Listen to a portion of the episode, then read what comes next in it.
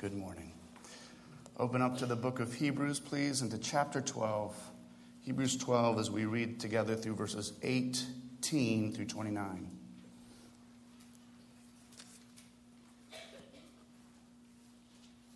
Hebrews 12, 18 through 29.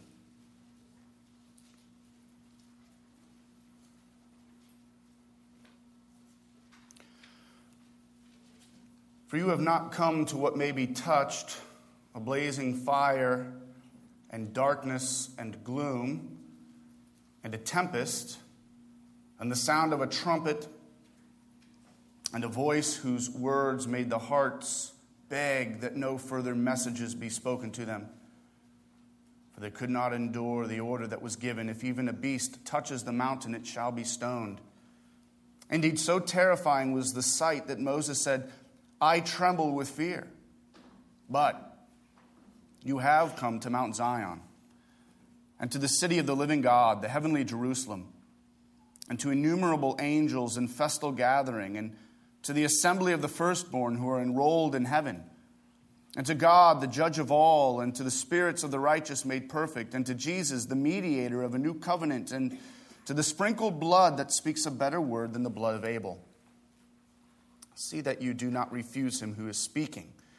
For if they did not escape when they refused him who warned them on earth, much less will we escape if we reject him who warns from heaven. At that time, his voice shook the earth, but now he has promised, Yet once more I will shake not only the earth, but also the heavens. The phrase, yet once more, indicates the removal of things that are shaken. That is, things that have been made, in order that the things that cannot be shaken may remain. Therefore, let us be grateful for receiving a kingdom that cannot be shaken. And thus, let us offer to God acceptable worship with reverence and awe, for our God is a consuming fire. Let's pray. Our Heavenly Father, we are indeed grateful that we have not only received an unshakable kingdom in Christ our King, but now in Christ you accept our worship and receive it on behalf of his name. And so it is in Christ that we come to you now, pleading on his blood and his atonement uh, that our worship of you, our reading of the scripture might be not only nourishing to us, but worshipful in such a way that you are pleased with us. Father, we thank you that we can come now before your unshakable and sure word. Lord, it feeds us, it is a light unto our path, it is spiritual nourishment for our wayward and hungry hearts. Lord, I pray now that as we come before your word, you would be pleased in this hour to correct us and to reform us. But Lord, also to cause us to repent of sin and likewise encourage us in faithfulness. Lord, draw us nearer to Christ so that as we behold him in faith, Father, we might endure to the end, to the day we see him face to face. In Jesus' name we pray. Amen. As we've been working through the book of Hebrews, we've seen over and over again the main exhortation by our author to persevere and to endure finishing well the journey set before us, which is called this Christian life. As he's been encouraging his readers as well as us, he's been doing so by, by primarily calling us to look to Jesus. Look to Jesus, we read back in verse 2 of this very chapter. Look to Jesus, who is the founder and perfecter of our faith. Keep your eyes set on Jesus as you continue on through this life and by faith follow him so that in the end you will have found life, eternal life. But if you remember, part of the problem that his original readers were struggling with was their temptation to leave the church, right? Their temptation to leave Jesus and go back to Judaism. Yes, they were beginning to experience persecution because of their new faith. And part of their desire, it seems, was to go back to what they knew before and escape the suffering and the struggle of persecution now. But have you ever wondered why their temptation was to go back to Judaism? Well, no doubt it was what they knew. There was a familiarity to it. They grew up in that air, and I imagine they even missed parts of it. Because becoming a Christian wasn't just, you know, being a Jew who added Jesus into the religious mix. No, it was something entirely new. Becoming a Christian was something radically different. And I can't help but think that many of these Hebrew Christians began to remember and even miss a bit of their old way of doing things. In part, perhaps, part of this book's encouragement to endure is focused at these Christians because now that they, they've been Christians for some time and, and the routine rhythms of the Christian life were, were beginning, well, they were beginning to be just that routine, a bit humdrum and predictable. They'd continued to meet, uh, meet week after week, meeting for fellowship and, and hearing the word preached. But perhaps some of them wanted something more, something a bit more exciting, something that they were used to back when they worshiped at the excitement of the temple. So they were beginning to neglect the regular gathering of the local church. And of course, if you remember in our study through this book, our authors had to encourage them to not neglect that part of the Christian walk. They needed to keep on meeting together. But still, there were many who remembered, I'm sure, the glory and the majesty of what worship used to be like in Jerusalem, back on the Temple Mount, there where Herod's temple rose high and exalted above the city, painted in white and lined in gold. It sparkled in the sunlight and seemed to even have a glow about it. And the closer you came to it, the, the more your senses got involved, right? There was that ever lingering smell of cooked lamb and beef and oxen, the residue of those sacrificial animals that were continually being offered up on the central high altar, whose smoke you could see rising high into the heavens for miles away. This mixed with the aroma of incense, which was also constantly burning, filling the air with smells of sweetness and spice. As you approach, you could begin to hear the sound of trumpets and the shofar, the ram's horn, blowing aloud and calling all the Jews around in the sound of it to worship, along then with the rhythmic beating of cymbals and drums and tambourine. And all of this accompanied by the loud singing of the Psalms, which filled the air with stories of God's saving work. It was exciting, beautiful. This was a worship which involved every sense sight, smell, sound, touch. This was a sensual religion, one which demanded attention and, and left lasting memories. But it had also become a religion, a worship devoid of one essential thing Jesus Christ. And the whole book of Hebrews has been reminding us, hasn't it? That now that Jesus has come, everything has changed. All of that worship, everything connected to and a part of the temple and a part of that old covenant style of worship, all of that was only but a shadow pointing forward to something better Jesus Christ. And now that Jesus Christ has come, the shadow has vanished. But oh, how they missed it. I'm sure. We're a sensual people still. And though Jesus said that he came to make God's people worship the Father in spirit and in truth, no longer worshiping on this mountain or on that, on that mountain, no longer needing all the external trappings of the old covenant, but only worshiping by the Spirit and in the word of his truth. Even, the, even though Jesus had inaugurated that reality, we all still desire, don't we, the old way of doing things? This is what the church sadly began to do during the medieval age. We'll see this in our church history class in Sunday school, where in the Middle Ages the church began to push to the side God's word and beginning more and more to reinstate the things of the temple, the worship of the old covenant, bringing back the incense that they would swing, uh, wearing again the bright garb and clothing of the Old Testament priests referring to the Lord's Supper not as a sign of the new covenant, but now as a sacrifice, even indeed calling the Lord's table the altar. Even today, many churches retain these old covenant trappings, don't they? Referring to the church building now as a temple, wearing the garb. Oh, we're a people who are drawn for one reason or another back to a worship which is sensual and old. And so were the people to whom Hebrews was written. That's why the author is constantly equating them throughout the book with that wilderness generation. Remember? That Old Testament generation who experienced the salvation of the Lord in and through the Exodus, but who were constantly grumbling, constantly wanting to go back to the sights and smells and sounds of Egypt. Oh, the food we used to eat in Egypt. Oh, and do you remember the worship there? Those beautiful golden calves that they used to make as an image of God. That was something. And so the author is saying now, you're no better than the wilderness generation wanting to go back to the empty and dead worship of the old covenant.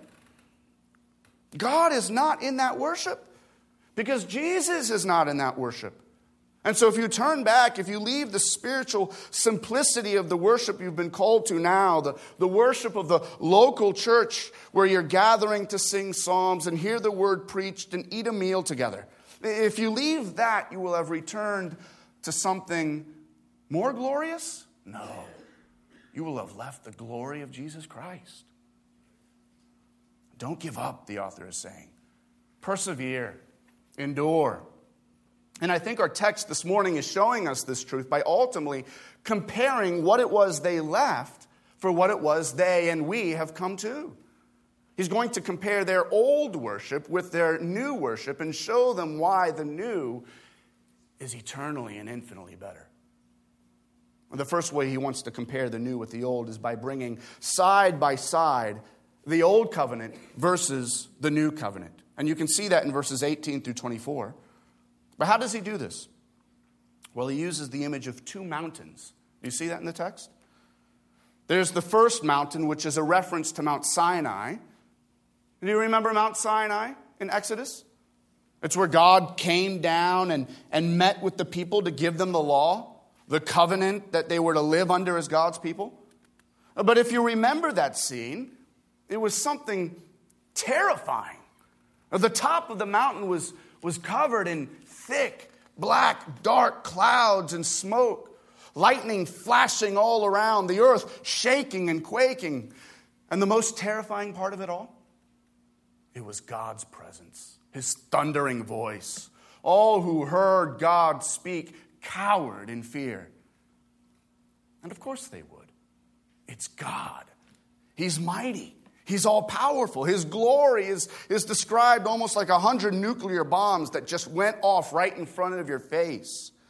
this is why the Old Testament continually says that if anyone looks upon the Lord, they will die. Being in God's presence is not cuddles and cozy feelings of warmth, it's dangerous, it's terrifying. Indeed, it's deadly.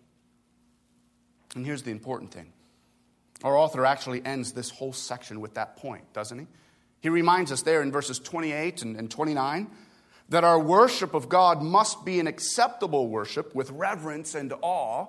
Why? Because, verse 29, our God is a consuming fire.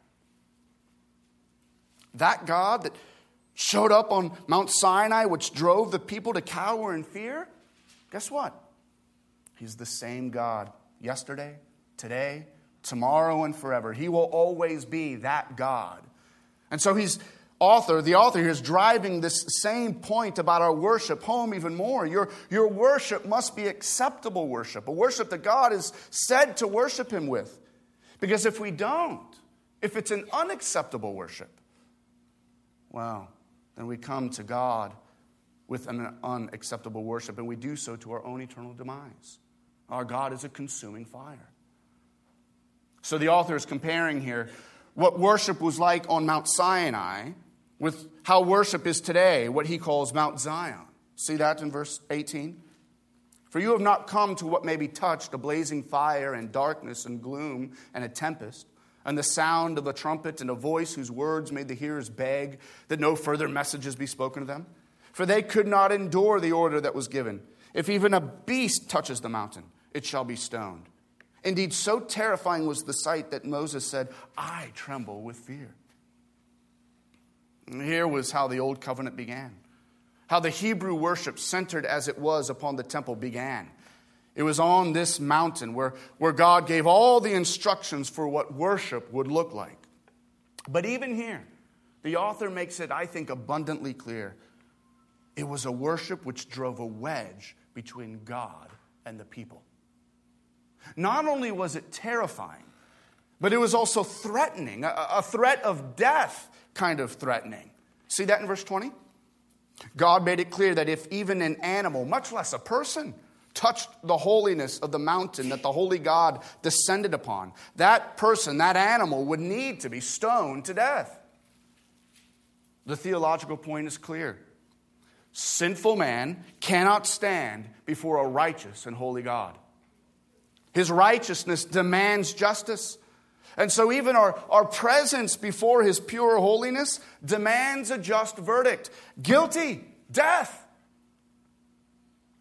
It's interesting, isn't it, that the first words God gave to Israel upon that mountain were the 10 words, uh, the, the, the 10 commandments as we know them? And you know, don't you, that, that those 10 words were commandments given to first show the people how sinful they really were? Commandment number five honor your mother and father.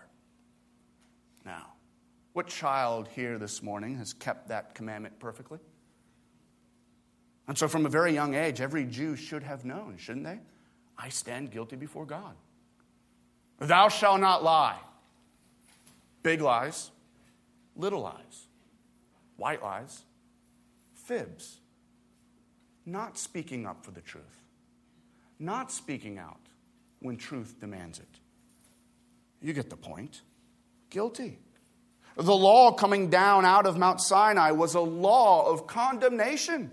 The revelation from God served as a, as a mirror for us to see the horror of our own fallen and sinful hearts. And then the mirror spoke, You're guilty. And here's the truly terrifying part, I think, of Mount Sinai and the Old Covenant. Even the mediator, who was supposed to stand as a righteous go between between God and the people, even he trembled in fear at the sight of God's holiness and aware of his own sinfulness. See that in verse 21? Indeed, so terrifying was the sight that Moses said, I tremble with fear. Moses was meant to be the great redeemer, the prophet of God who spoke on God's behalf to the people and who spoke on the people's behalf to God. And even he couldn't stand before the condemning presence of God's holy and consuming wrath. But notice what the text says in verse 18 you have not come to what may be touched.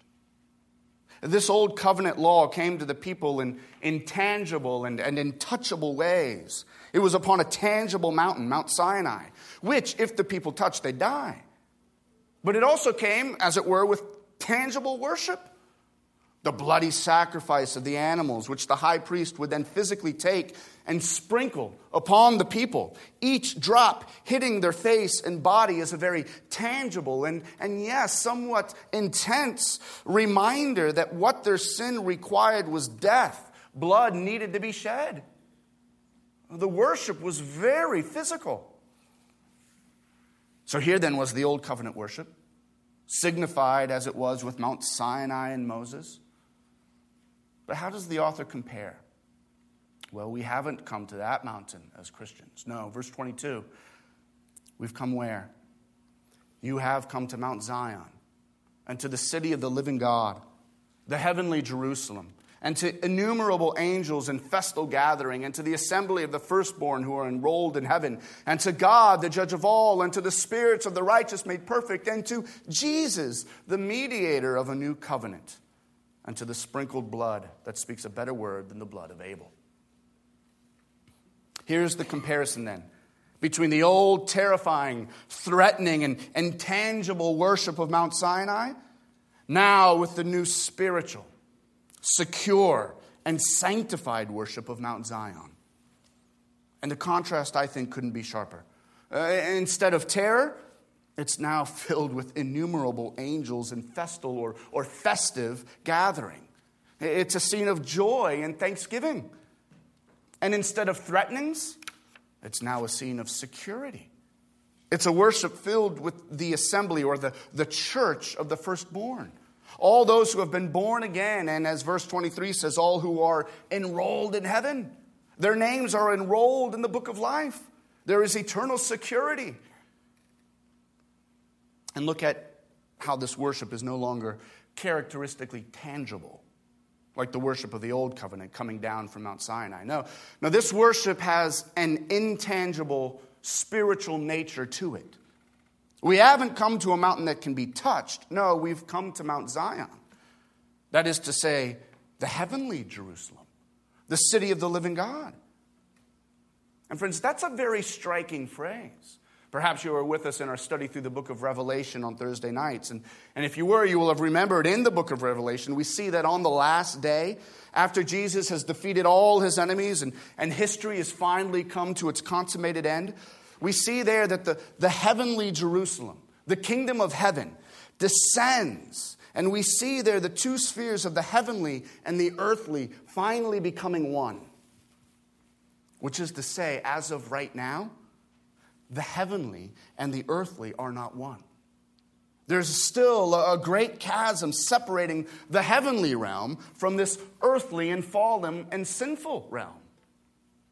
But look at how verse 22 says it. We have come now, presently, to the heavenly Jerusalem, the heavenly city and kingdom of the living God. So, that what the author is saying here, I think, is that in a very real sense, Christians have come to and are enjoying now the fruits of heaven now. Did you know that when we gather together on Sunday mornings to unite together as one in our worship of God, heaven itself breaks into our very existence, our localized existence here? It's, it's only spiritually so, yes, that's to be said. There's not much that's tangible in our worship but we are on Mount Zion. Where two or more are gathered in my name, there I, the King of Jerusalem and Mount Zion, there I am with you, says our Lord Jesus. And that's the real difference between Mount Sinai and, and Mount Zion, isn't it? Both mountains have their own respective mediators dark and gloomy Sinai, with all the condemning power of the law pointing its ugly finger at your sin and constantly declaring you guilty, guilty, guilty. And who's your mediator on Mount Sinai? Oh, it's old man Moses, himself trembling with fear before the presence of God because he knows, he knows. He too stands guilty before the consuming fire of God's holiness. But come now to Mount Zion. What do you find there? You see there on top a cross. There, the, the place where the Son of God who became a man didn't sprinkle the blood of bulls and goats on the people below to only appease God's wrath for a season. No, he sprinkled his own blood, being nailed as it was to the cross himself. He let his own blood, untainted as it was without sin, drip down his face and body as he became the more perfect mediator and the more perfect sacrifice. Verse 24 says that his blood speaks a better word than the blood of Abel. Here, the author is picking up on how we began chapter 11 and in verse 2. Do you remember that? Where he spoke of the faith and the death of Abel. Abel, whose blood still speaks, he says. Did you ever wonder what message it was that the blood of Abel spoke? Well, it was a message, I think, very similar to the message found on old Mount Sinai a message of condemnation. It cried out to God, accusing and condemning guilty Cain, the brother and the murderer of Abel. It spoke out a curse on Cain as it brought separation between Cain and God. Cain had to travel east, cursed and now separated from his God. That's what the blood of Abel spoke out. But the blood of Jesus, which now stains the soil on Mount Zion, what message does that speak out? It speaks of forgiveness. It's a word of blessing. And that there is now no condemnation for those who are in Christ Jesus. The, the blood now speaks a word of reconciliation. And that we, who like Cain, we were enemies of God and separated from him by birth, now we are his children and we are his beloved. We are unified with him as we are found in Christ and covered in that blood. And as you follow that trail of blood up Mount Zion, and, and, and it leads your eyes to the cross, which is fixed on top of that hill, you'll discover, I think, the most amazing of sights. Jesus isn't on the cross, it's an empty cross. He died, yes, that's for sure. He, he emptied all his blood for all who believe in him. But the amazing truth of Mount Zion is that Jesus did not stay dead. He rose again and he's now alive and he walks the streets of that heavenly Jerusalem, not only as, as king of heavenly Jerusalem, but living as our ever present and eternal mediator. Verse 24 tells us that Jesus is there, alive on Mount Zion, as the mediator of a new covenant. He isn't pointing his finger at us in condemnation, crying out guilty. No, the law of Mount Sinai has been silenced nor is he now trembling before the consuming glory of the Father like a weak and frail Moses. No, he stands strong and he stands secure and he welcomes us. Anyone who would believe with arms wide open and he says, Come. Won't you come now to Mount Zion and find life? Find here on this mountain an unshakable kingdom of saints and citizens who worship God with an acceptable worship. Remember that that was the issue in this passage, right? If God is a consuming fire, and He is, well, then what worship can I bring to Him that will be acceptable, especially in light of my sinfulness? And there, the temptation, their temptation was to turn back and to find comfort in the old worship of Mount Sinai, in the old worship of the law and the temple. But our author is so clear here, isn't he? No, no, no true worship. The only worship that God will accept is worship in Jesus Christ. Without Him as our mediator, we, we, we stand naked before the consuming glory of the Father. If we come to Him without Jesus, then Moses and the law must speak for you on your behalf. Here, God is a sinner. Your holy law condemns them. That's the only defense you'll get. But if Jesus' blood speaks on your behalf, oh, the defense is clear. Here, Father, is your child, for I was condemned in their place. You poured out your consuming wrath upon me so that they might enjoy your enveloping love. There's the comparison, friends. Approaching God up the steep steps of Mount Sinai, led by Moses and unaccompanied by all the shadows of the temple worship. Or are we now approaching God up the gentle slopes of Mount Zion? Led by Jesus, the Son of God Himself, led now to worship the Father in spirit and in truth. So, what then is our response to be? What's the takeaway? Well, we're told in verse 25, aren't we? See that you do not refuse Him who is speaking. That's the message. Jesus is speaking to you now from heavenly Mount Zion. Follow me, he says. Come to me and, and enter into the acceptable worship of God through me. And we're to see it. We're to see to it that we do not refuse Jesus. See to it. In other words, don't leave here this morning thinking, I've got time. I'll come later to Jesus when, when it's a little bit more right for me to do so. Jesus isn't going anywhere. Or I'll come later when I've finished having my fun and, and pursuing the worship of all pleasures that I want to go after. No. See to it that you do not refuse him who is speaking. Why?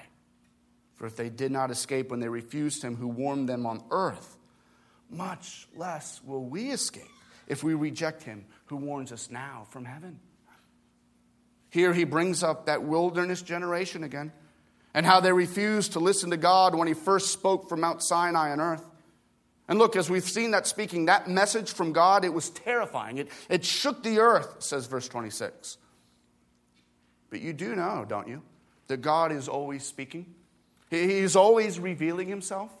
And he's spoken to us now perfectly and finally in the person and work of Jesus Christ and in the scripturated word of the Bible. Jesus is the Word of God in flesh. My brother Keith Kaufman pointed this out earlier uh, this week. The truth that with greater revelation always comes greater responsibility. The stakes are higher now for us. In a way, there is a final message coming, isn't there? A final word from God which will end all history. The final shakedown, if you will. That's what verses 26 and 27 are saying. At that time, his voice shook the earth, but now he has promised, Yet once more, I will shake not only the earth, but also the heavens. Now, this phrase, yet once more, indicates the removal of things that are shaken. That is, things that have been made in order that the things that cannot be shaken may remain. Yet once more, and God will shout his final message, the day of reckoning. And this time, not only will the earth shake like it did when God spoke the words of judgment to top Mount Sinai. No. Now, his final word of judgment will shake the entire cosmos. There will be a cosmic quake, the results of which will bring everything and anything not grounded to Mount Zion, not firmly connected to Jesus, it will bring it down. There's a final comparison the author is revealing here. It's a comparison, I think, in our responses to God's speaking. There are those who, in not refusing Jesus, now stand secure on Mount Zion. Verse 28 says that we have received a kingdom that cannot be shaken. There's the right response. Faith, is an unsh- faith in an unshakable Savior who rules over an unshakable kingdom and by trusting in Him, we become inheritors and are enrolled ourselves as unshakable citizens in that kingdom. But then there are those who do refuse. Those persons who, in refusing to listen to Jesus and refuse to come to Him by faith and have aligned themselves with the kingdom of this world, an insecure and unstable world, as we know, now, all who dwell there were told they will not escape. In that final day of reckoning, when God speaks his final word of judgment, the ground they stand on will fall away. The things they trusted in, it'll all vanish. The hopes they had, the, the excuses they thought they could maybe bring before God at the last day, none of that will stand. And there they will be, naked and exposed to the presence of God's consuming fire. You know that's what hell is, right? It's not so much the absence of God, but rather the standing in the full presence of God without a mediator. The glory and peace of heaven is only so because of the presence of Jesus Christ. God is there, but so is Christ, our mediator. But in hell, there is no mediator to intercede. There's no blood of Jesus to speak on your behalf a better word. So, do you see then the urgency of verse 25? See that you do not refuse him who is speaking. Friends, will you respond and go to Jesus? If you have not believed in him and you have not submitted your life to him yet, oh, I pray, do so now. Pray now, Lord Jesus, be my mediator, be my Savior. I'm listening and I want to live the rest of my life listening to and obeying your word. I want to be grounded with you on Mount Zion. Save me. If you have, if you have listened and you're not refusing his word, come to Jesus, well, then our instruction is clear. Be grateful.